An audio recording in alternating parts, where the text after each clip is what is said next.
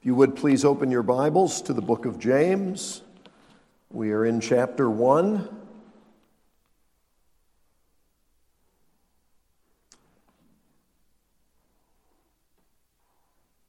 James chapter 1, we're going to read through verse 18.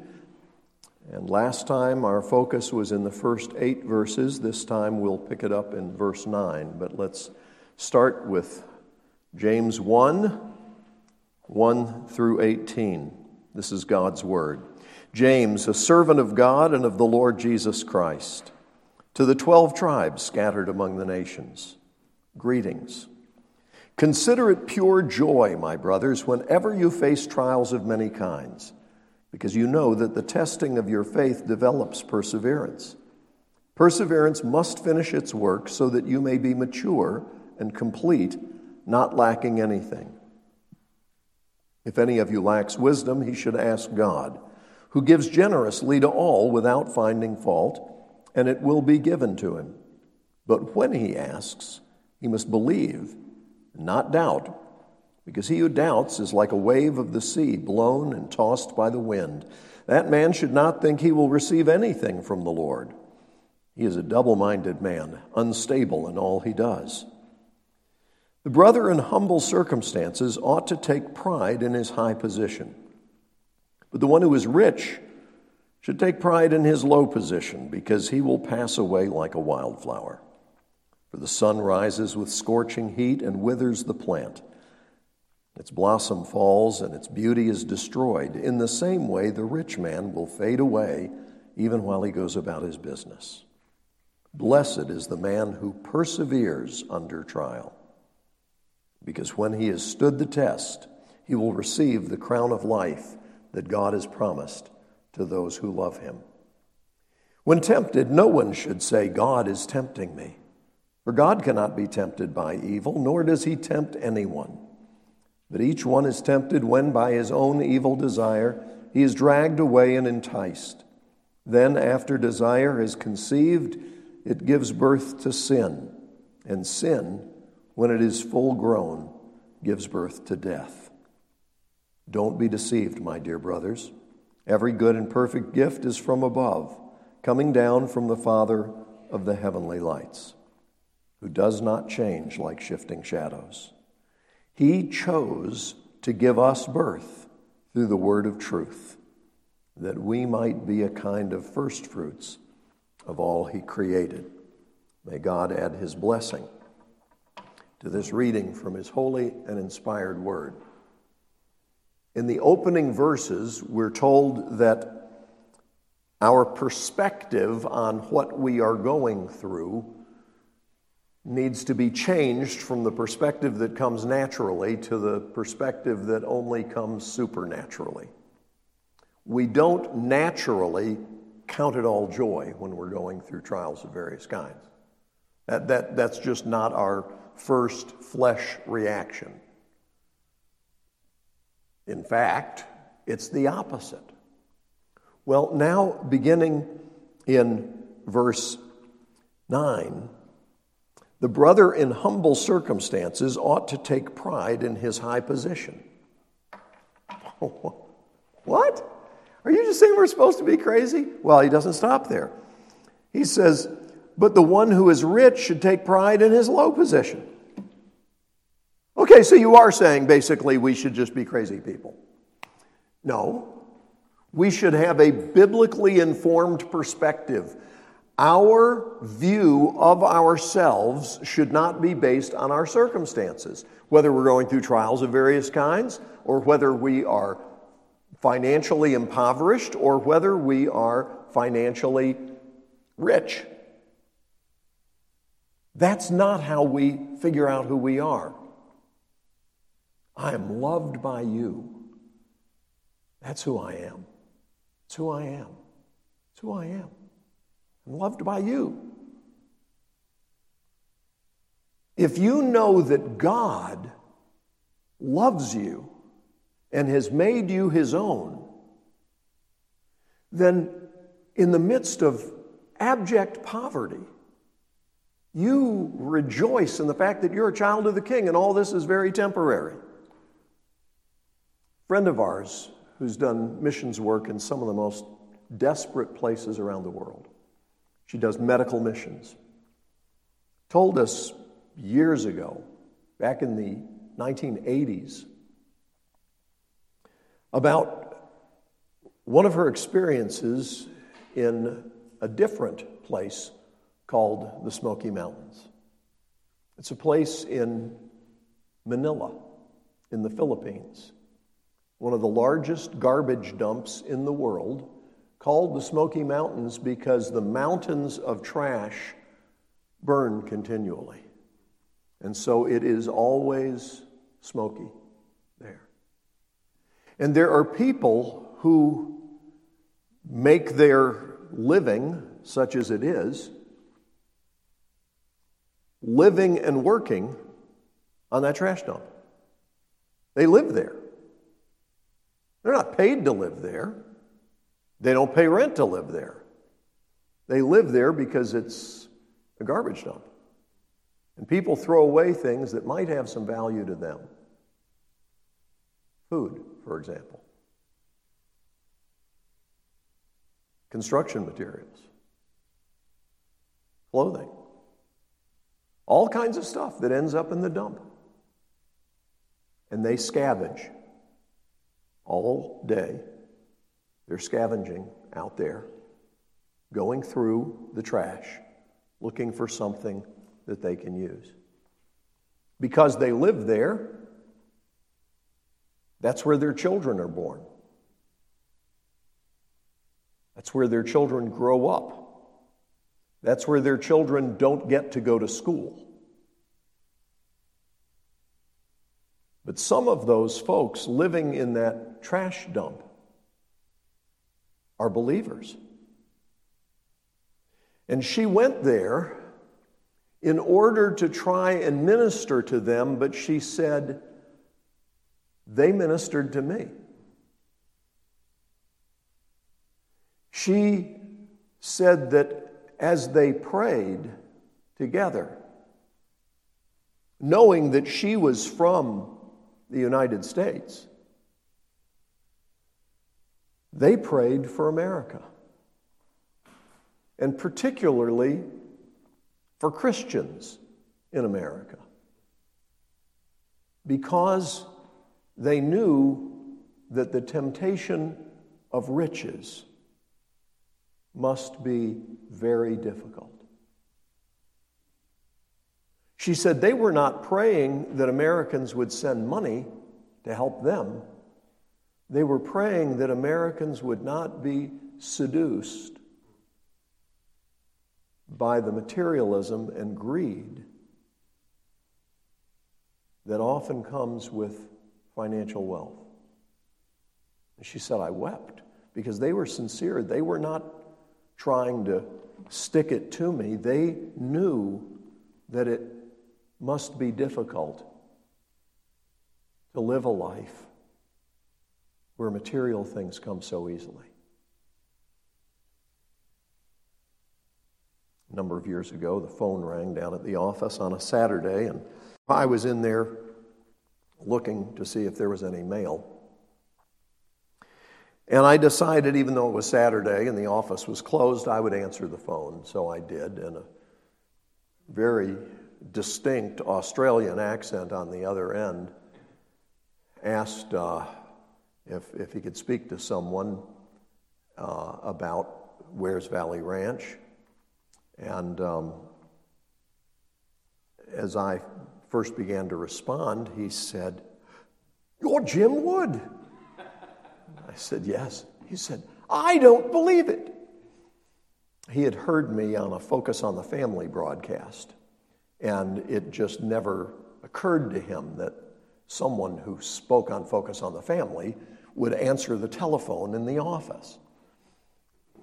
Well, I'm really more likely to answer the telephone in the office than I am to speak on Focus on the Family. But nevertheless, he was so excited to get to talk to me, and he said he wanted to come here and volunteer his services as a mentor. And uh, he was a coach at a Christian school in Australia. He wanted to come over here and learn how we do ministry. And so we worked it out, and he came. And he lived with us up at our house, and it was wonderful. He was a huge blessing. But one of the first things that happened when I took Jared to the grocery store, because when people are going to live with me, I like to take them to the store and let them pick out things that they'd like to eat. Because that's what I would want to do if I was going to live with somebody else, just so you know. So we went into the grocery store, and one of the first, he was just kind of blown away. He'd never seen anything like an American grocery store. And he said, after a few moments of shopping, he said, It must be very difficult to be a Christian here in America. And I said, What do you mean? He said, When I go to the store in Australia, I get to choose between white bread or dark bread. He said, When you go to the grocery store, you've got over 20 kinds of bread to choose from. And he said, That's the way it is about everything in the store. So, as a Christian in America, you have to make decisions about things that don't matter all day long. And I said, No, you've got us all wrong. No, I didn't say that. I thought, wow, I never thought about that, but you're exactly right. In the midst of our affluence and abundance, we are inundated with distraction and decisions, none of which really matter. Well, don't say that. It really does matter what kind of bread you eat. Not compared to what is going on in the world. You know what's going to happen if you eat right and exercise? You're going to be healthier in all likelihood on your way to the grave. Okay? I, I recommend it. I think you ought to eat right and I think you ought to exercise, and I try to do both. But I'm still going to die. And ultimately, it will not matter if I was the fittest person in the cemetery. Okay? When my mom died at 99, the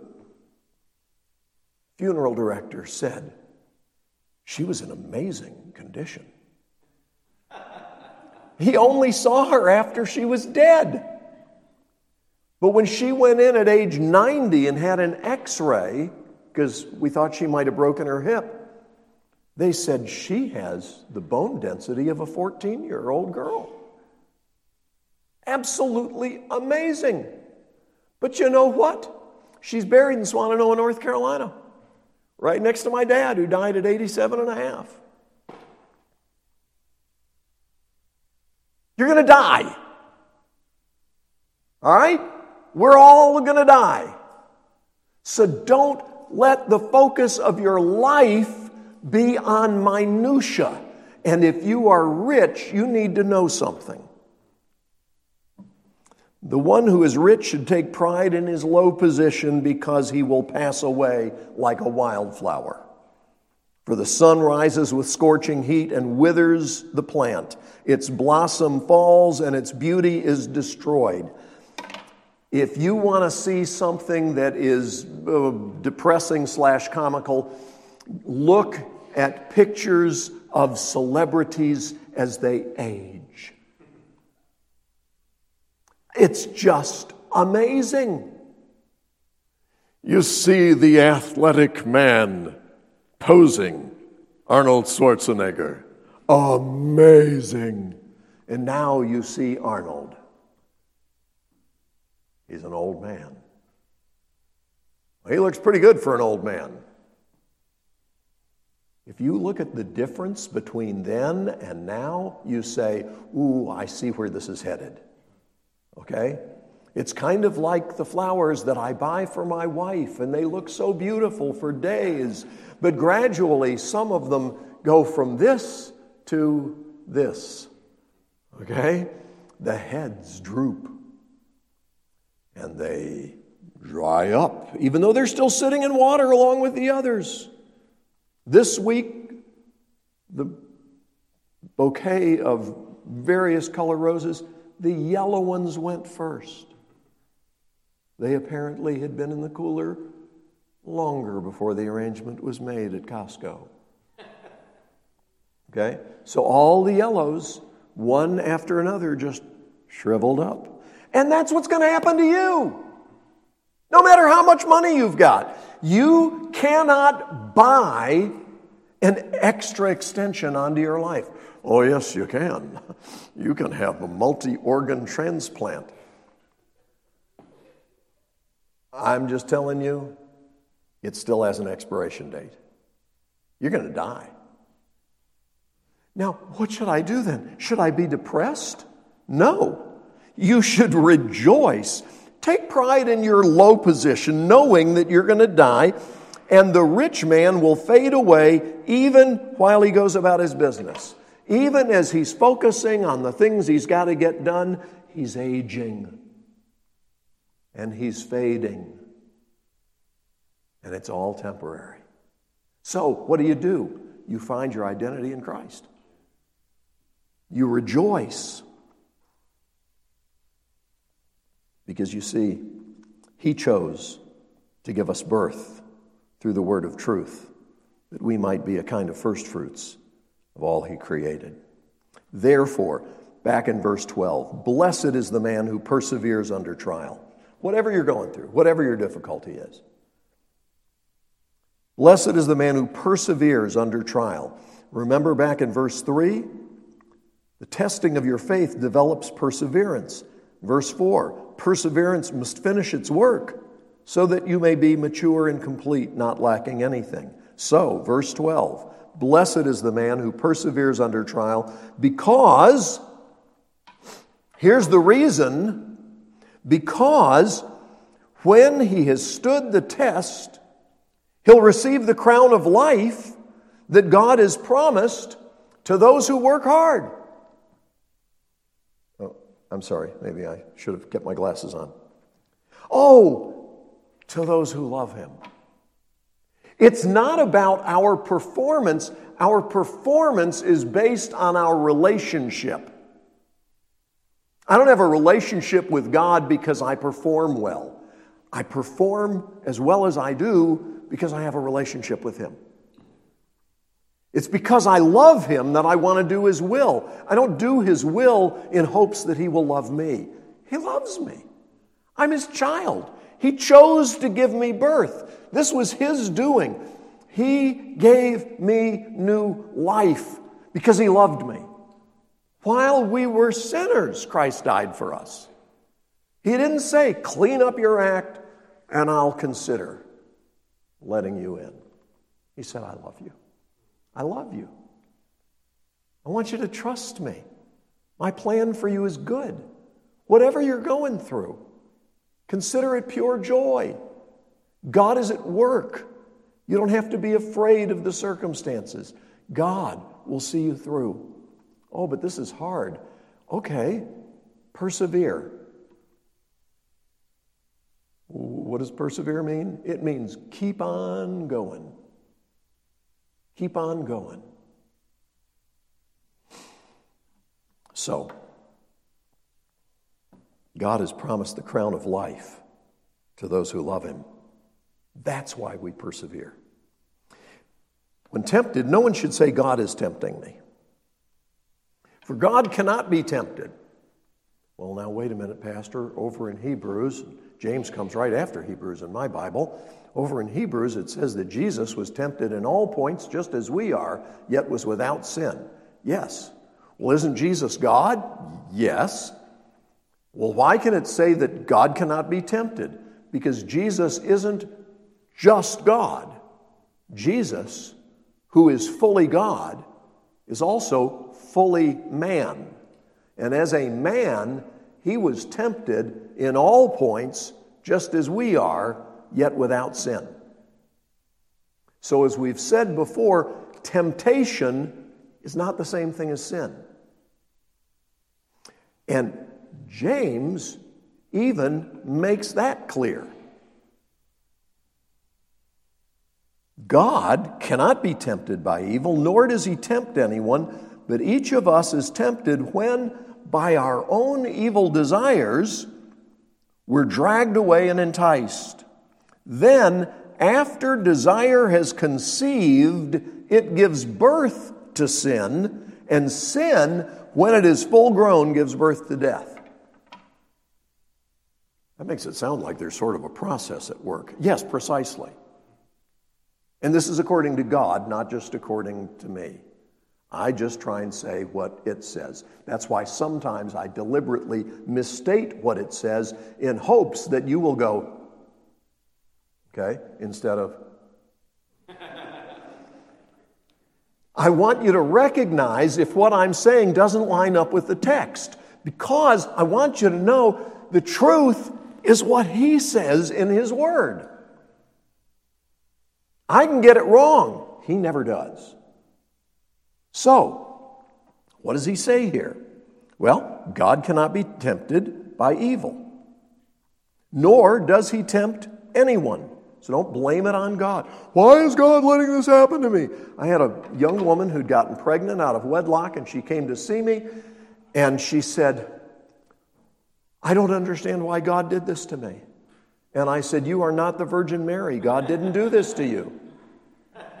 The reason you're pregnant is because you had sex with somebody you're not married to. God didn't do this to you. She hadn't thought of it that way. But we do that. We put ourselves in situations we shouldn't be in, and then we behave differently than we should behave, and then we want to blame God. That's crazy.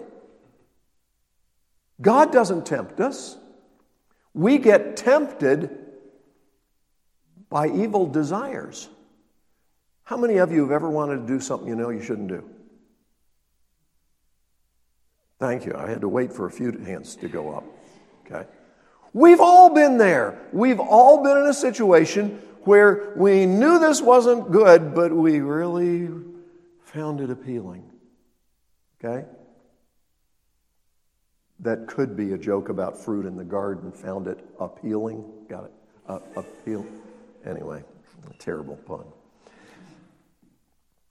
But some folks right now, uh, one of my favorite denominations is fighting seriously. I mean, good people fighting each other over whether or not those who have certain desires that are sinful, evil desires need to repent of being tempted. Okay? And some of us who are not in that denomination are joining the chorus of those who are in that denomination to say, no, don't try to make people feel guilty for having evil desires. Well, the Bible says there are evil desires. Yeah, what that means is a desire to do something that's evil. It doesn't mean you're guilty for being tempted.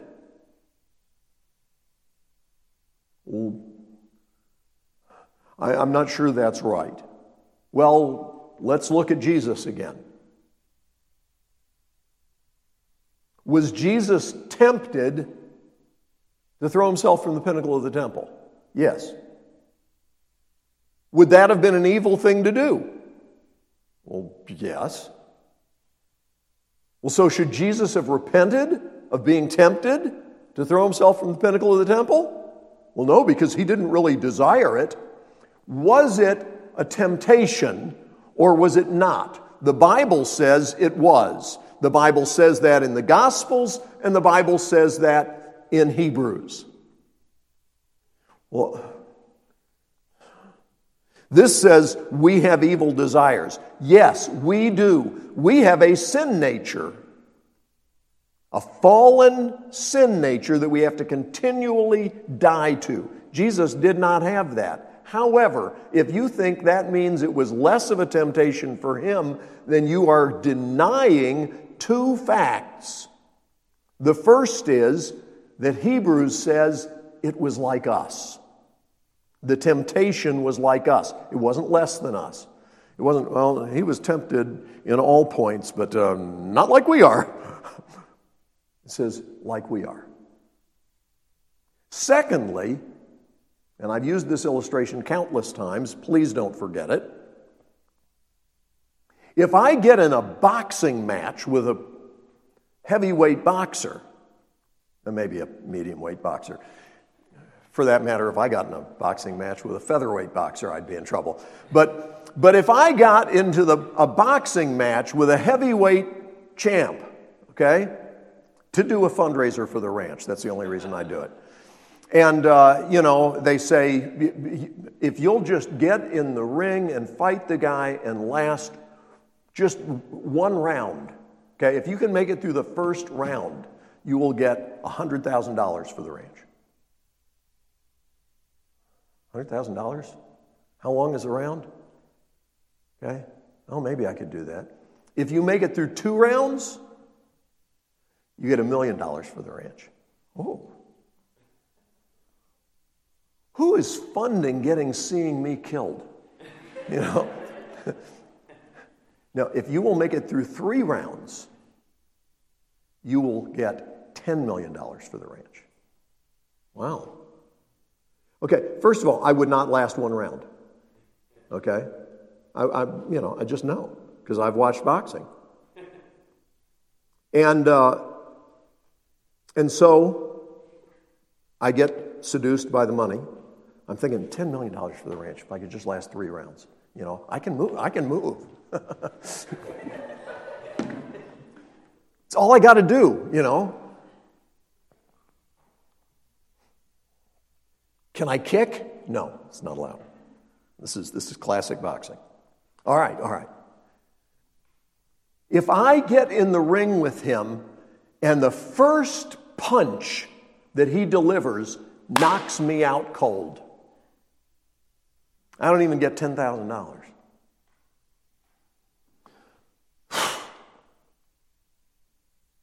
So afterwards, I try to tell some other professional boxer who has fought that guy, hey man, you don't know how hard he can hit.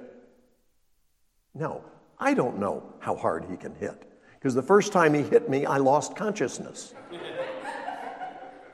Got it? The one who knows how hard he can hit is the one who went 15 rounds with him. You and I think that God can't really appreciate how strong temptation can be. Oh, no, no, no. You got it wrong. Jesus knows better than any of us how strong temptation can be because he went the distance and never gave in. He came out the champion. So don't ever think that your temptations are so strong, they're just irresistible. Now, If you are in Christ and He lives in you, you can obey Him and say no. But don't let the devil try to get you to quit fighting by telling you that if you're tempted, You've already blown it, so you might just as well go ahead. That's the lie that Satan is using right now on the homosexual community in our country. If you have a temptation in that direction, it's because you're homosexual.